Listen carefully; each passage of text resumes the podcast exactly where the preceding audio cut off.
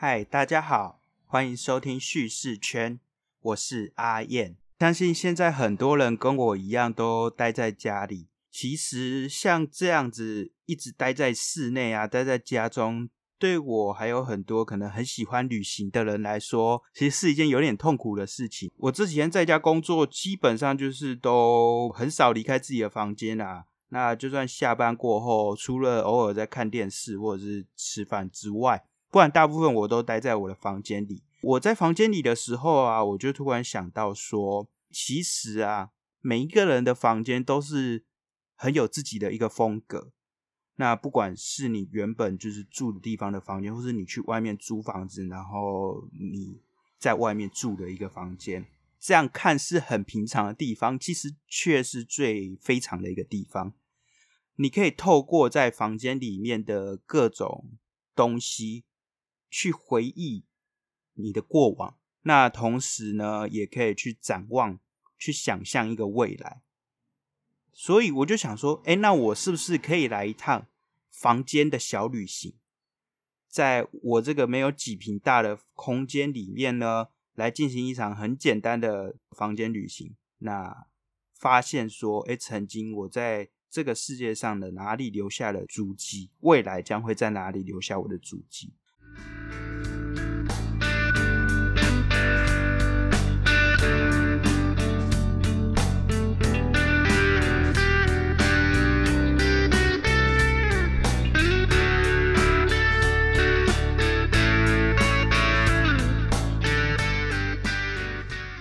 那在房间旅行的一开始呢，我就从我的书桌转过头，看着书桌后方的柜子。在这个柜子啊，其实就是摆满了一些杂物，还有各种的杂志等等的。那在柜子上方的墙上贴了一张地图。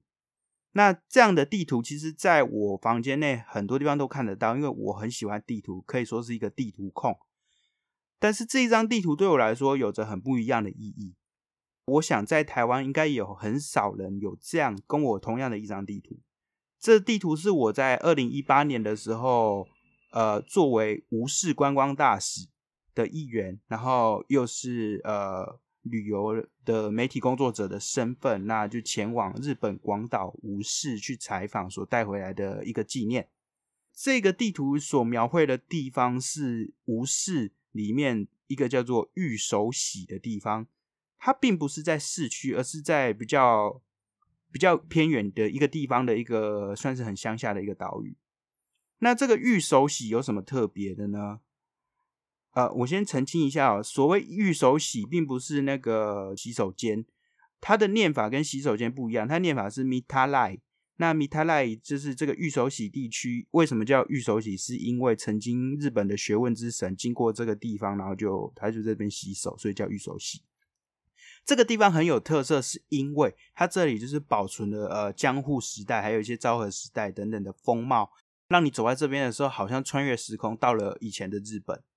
这里之所以会有这样的风貌，是从十七世纪中期的时候开始，作为船只等待风向啊，然后潮水变化的港镇，逐渐繁荣起来。虽然现在这里已经变成一个比较偏乡的地方了，但是它的所有的老建筑几乎被完美的保存了下来。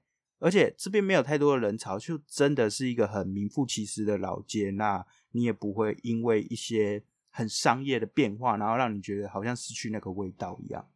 那我就看着这个地图啊，它上面其实是写的，呃，用一种手绘风的方式呈现，那就画出说，哎，这个街区里面有哪些景点？那这些景点有什么特色？呈现的方式是蛮可爱，然后又有点诙谐的样子。虽然我的日文程度真的没有到很好啦，可能大概就连 N 五都不到，但是看着这个地图，就让我觉得我好像穿越了时间与空间，那来到了这个呃很宁静，然后又充满日式古风情的老街，那就好像回到了那个时候造访这里。虽然天气有点冷，那个气温甚至就是三四度而已，但是在那边呢，穿梭在老建筑。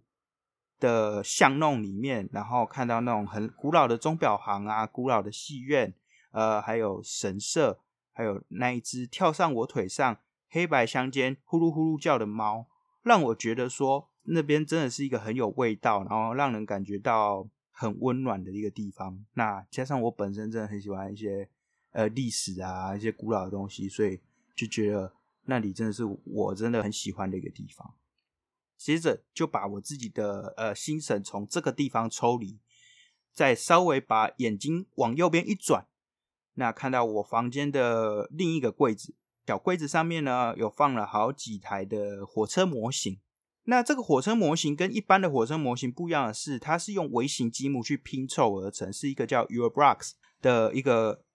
公司所制造啊，没有 S，Your Block 的这间积木制造公司跟台铁合作打造出来的模型，那你现在在网络上也买得到了。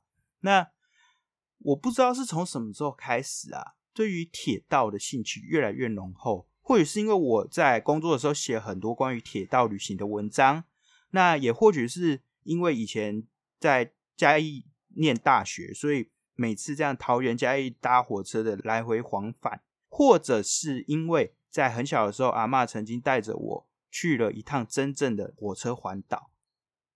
不管怎样，不论是什么原因，现在的我对于铁道真的很感兴趣。毕竟开始工作后，有了自己的经济能力，我们都会说嘛，就是钱就会变成自己喜欢的样子。那其中一个我喜欢的样子，就变成这个积木铁道模型。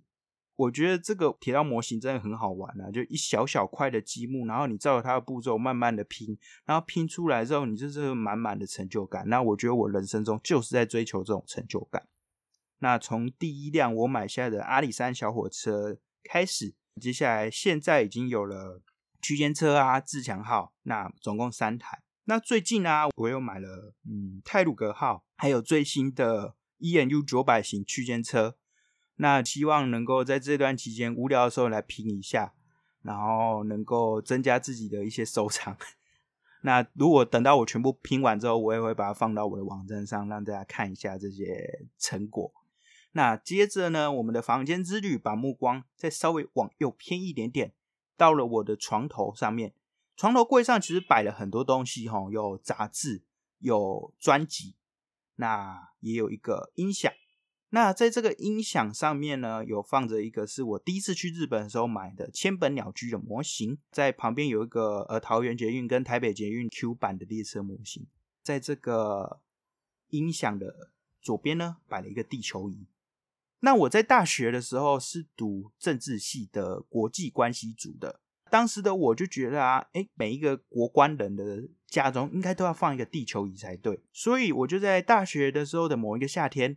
我就买了这样的一个复古外形的地球仪啊，无聊的时候我就会一直转动它，然后看着上面写的那些国家，我就会一边想象说，哎，这些国家的他们的那国内的那个风景大概是怎么样的？那里面的人现在在过着怎么样的生活？并且随着每一次转动，我都更能意识到一件事情，就是我们都是地球人，而且也只有一个地球。那离开了呃长头柜，再继续往右边。基本上我都没有做任何移动，很多时候都只是转头而已，把那个目光移到了房间的床的旁边的一个很大的白色墙面上。那这个白色墙面上目前只有贴了三张，呃，算是类海报的东西。第一个是买国家地理杂志附赠的河的地图，那这地图很特别，是它的世界地图是用河流呈现，就是把世界所有的河流都画出来，然后变成一个水蓝色的地图。那你就会发现说，哎，像是北非、西非这些比较有沙漠地形居多的地方，几乎是空白的。那你就会意识到说，哎，那边的水资源比较匮乏一点。同时，也可以呼应到说最近缺水的问题啦。所以呢，我就想到昨天我听到说，哎，石门水库的蓄水量竟然已经低于十趴了。纵使在昨天晚上深夜的时候下一场大雨，大家都蛮开心的，但是它都没有下在集水区，一点用都没有。那就只能期待。是我录音时间的下个礼拜，呃，听说会有那个自由性封面到来，希望那个时候真的能让水库解渴。那在右手边还有一张地图，它是我在某一次的旅行中拿回来的。那我其实，在旅行的过程中，我最喜欢做的事情就是收这些 D N。那我有一整箱关于一些景点折页的收藏。对桃园人来说啦，其实最好玩的地方不是桃园的哪里，因为桃园景点真的比较少一点。那我们都会往台北跑，台北除了是政治经济的首都之外，其实也是一个很有故事的城市。所以我觉得我真的很适合把这样的一张地图放到我的房间里面。那我总会看着上面提到一些景点啊，然后去想说，哎，这边我还没有去过啊，哪边我去过了，然后我去过的时候我遇到了什么事情，那就想说，台北真的是一个还等着我一直去发现、不断去发现的一个地方。它绝对不是只有高楼大厦或是。一些昂贵的食物而已。在这两张地图中间，有一个是角色的一个关系图。这个角色关系图是在某一期的《时代》杂志，它的主题是《冰与火之歌》这个美剧，它的一个角色的关系。那我真的在那段期间，我真的很迷《冰与火之歌》这个剧啊。那我觉得它很写实，也很魔幻，非常好看。但是结尾实在太烂。不过我不会因为这样就把那个人物关系图给拿掉，我觉得那真的很好看。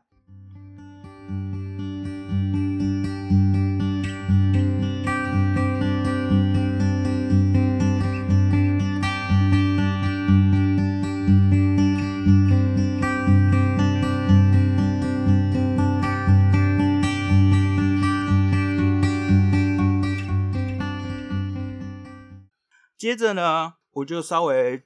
转了点方向，那回到我最一开始出发点的那个柜子，那再把我的目光往下看，就看到了位在我柜子下方那个用整理箱做出来一个小水族箱里面的那一只乌龟。我其实只有养一只宠物，叫做凤梨酥，它是一只乌龟。基本上就是我有时候无聊都会一直跟它对看，那它会一直看着我，我一直看着它。完全没有任何的言语上的交集，可能是有心灵上的交流，我自己也不太清楚。那为什么会养乌龟？其实是因为乌龟体型毕竟比较偏比较小嘛。那个时候在外面租房子的时候，我就想说养一个体型比较小的动物，然后它的价格就是照顾它所需要的花费也是比较少的。那我就想说鱼呢？但是鱼好像完全就是不太会跟人互动，那不如养比较聪明一点，然后可以活久一点的乌龟吧。所以我就在台北的水族街买了这一只乌龟，然后不知道为什么取名它叫做凤梨树。到现在养它有一年多了啦，我还是不是不是很懂它到底心里在想什么。但我可以知道的事情是，对他来说，我是他能够信任的一个呃生物。相较于可能我的其他家人，或是其他可能外面的人，他都会其实蛮胆小，有点怕怕的。但是他看到我，他不会躲到壳里面，他知道我是谁，这很重要。对他来说啦，我不只是一个值得信任的人，更是他一辈子可能一个很重要的一个一个人人物之一。所以呢，其实不管是你是养什么宠物啦。你要知道的事情是，他对你来说可能就只是十几二十年，或是甚至几年而已。但是你对他来说，真的就是一辈子。那真的是要好好的照顾他，不要弃养。把那个目光移开了我的乌龟之后，往左边一看，就是我的书柜啦。书柜上真的有很多很多书，那真的是各式各样，应有尽有，什么都有。那我这个人就是不管怎样的书都给我来一点 的一个人啊。其实我是。看的东西很杂，所以没有什什么特别的类别。我有稍微做一点分类，那其中有一个区块都是小说居多。那你会注意到说，哎，我那个书柜里面有蛮多是关于日本文学的作品，很多本都是村上春树。可能大概是在高中的时候看了他的书，我就觉得蛮喜欢的，因为我很喜欢他里面那个巨细靡遗的一个描绘，而且有时候会用一个你没办法想象到的方式去描绘这个状况。我觉得他真的很厉害。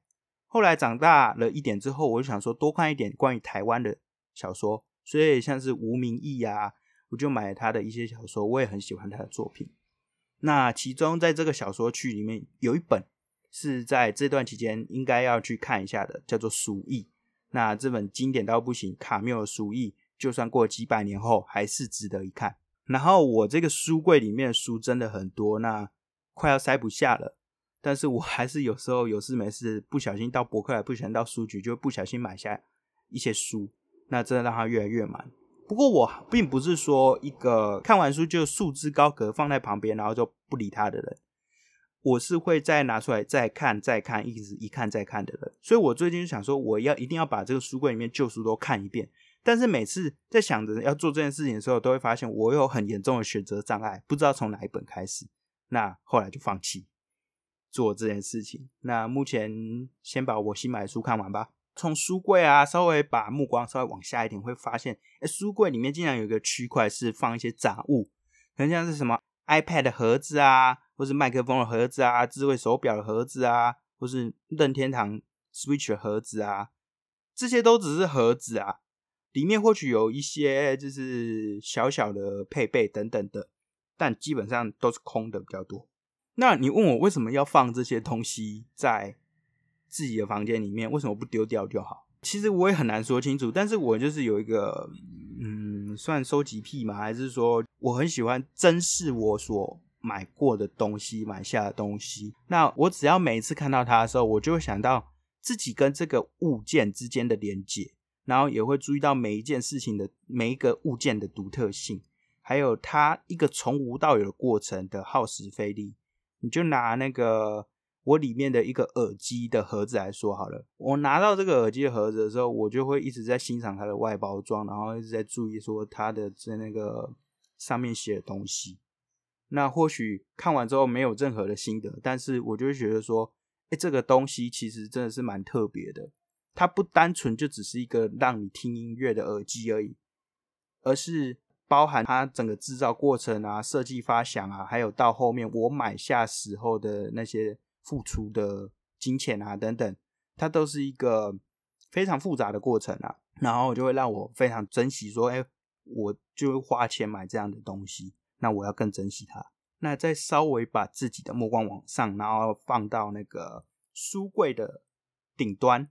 就会看到不少的一些珍藏，像是宝可梦的公仔，而且它还特别放在展示架里面。这宝可梦公仔是我在几个月前买的，大概现在只有三只。那我相信很多男生，不论是小孩或大人，都跟我一样，就是保持着某一种呃童年的纯真吧。就是这个纯真，特别是可以显示在这个你的收藏上面。我为了就是想说重温我自己。以前小时候的那种玩宝可梦的那个快乐啊，所以我就又买了 Switch 的宝可梦剑与盾，我是觉得蛮好玩的。玩到后来，我就想说，我是不是可能每抓一只虚拟的宝可梦，我就去买一个真的宝可梦公仔。后来，于是我就买了几只长期陪我作战的伙伴的实体公仔，放到我的书柜上面当展示。几个月后啊，我那个宝可梦玩的差不多，但我却没有买入更多的公仔。当然，金钱是一个考量，不过有时间的话，我或许会继续买吧。因为对我来说啊，他买的不是只有一个可爱的外形而已，而更多的是一个回忆、一个过程、一个经验。对那个制造商来说啦，他真的是也就是在贩卖回忆、贩卖经验这样。在公仔的后方啊，你会看到有很多很多的可乐瓶。那这个可乐瓶是去年的时候，可口可乐公司有推出一个叫做呃地方瓶，那包含什么台北啊、桃园啊、新竹啊、台中嘉义等等的地方，他都帮他们选了一个字，然后在瓶身上会有一个呃女生的图样，然后她的身上有很多配件都是地方的特色。那我真的还蛮喜欢这样的设计的。我并不是一个很喜欢喝可口可乐的人啊，比起他，我可能会更想喝雪碧之类的，而且更不用说是零卡可乐了。但是因为我想要收藏这样的一个瓶子，那特别是零卡可乐，它上面就蛮齐全的，所以我就买了那种罐装的可乐，那个 CP 值真的没有很高，但是为了收集，我还是买，然后把它喝掉。就是因为这样，然后我就把它买下来，把它喝掉，把它放到我的书柜上。那它对我来说，它绝对不是 单纯就是一个瓶子，而是看到它的时候，我看到它上面写字，像是什么嘉义璞，璞是朴实的璞，那我就会想到说，我在嘉义以前过往的一些种种，然后我在嘉义看到的东西，那得到的感受，是不是真的有这样的谱，然后能够感受到说我在这个地方所留下的回忆，还有对它的影响。所以我买的 美化自己买这些东西的说法，就是我买的并不是一个东西，而是买的是一个精神。好，其实我觉得我房间的东西其实真的很多，每一个东西都很有故事，说不完。没想到一趟房间小旅行，就让我自己重新再发现更多更多不同的东西。最后我就想说，好吧，那我就把我的目光稍微转一下到衣橱上方。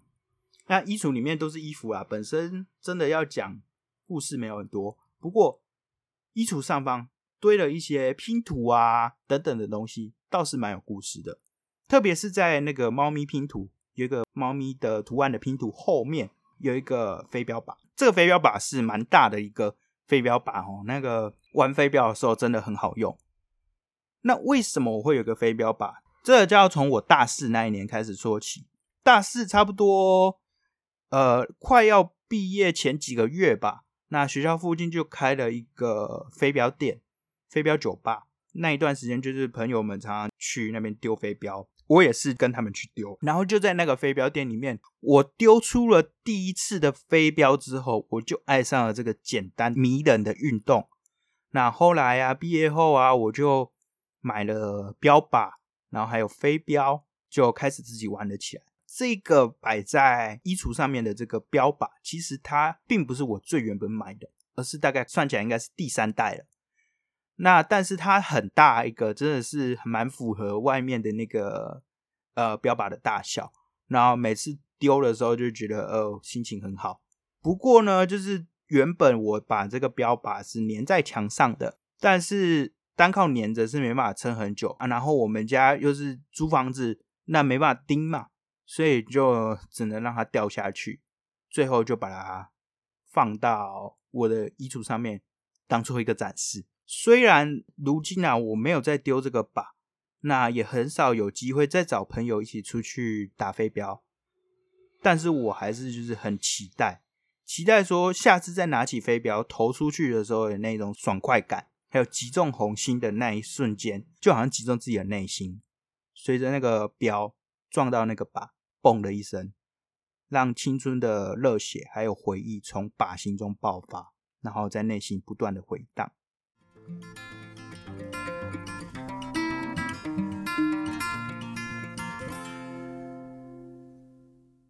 一趟房间小旅行，空间不大，但是想象却很大。虽然说我们每一个人的房间应该都不会到多大了，但是你在这样的一个发现的过程中，你就看到说自己的个性、自己的风格，然后看到这些你自己摆设的东西，然后自己的一些收藏，然后找到一些以前的回忆，那也可能会找到一些一些未来的构想。我觉得在家防疫的这段期间啊，不能出门是蛮痛苦的，但是呢。你可以先来一趟室内小旅行，重新发现自己的房间，那重新发现自己的过去，然后重新发现自己。那今天的呃，算也算是一个特别篇，不过录蛮长的。这个算是呃旅行的录音，也算是和你在家防疫的特别篇的录音。如果你有任何的心得啊，或是任何想跟我分享，都可以透过 IG 或 FB 直接搜寻叙事圈就可以联络我了。如果你觉得我东西做的不错，然后想要 赞助我的话，那一样就是在下方的资讯栏都有相关的连接。那我之前有收过一些好心人士的赞助，真的非常感谢你。那我也很希望你能够除了赞助之外，能够多给我一些意见，让这个节目越做越好。那。谢谢你们的收听，那我们下次再见吧。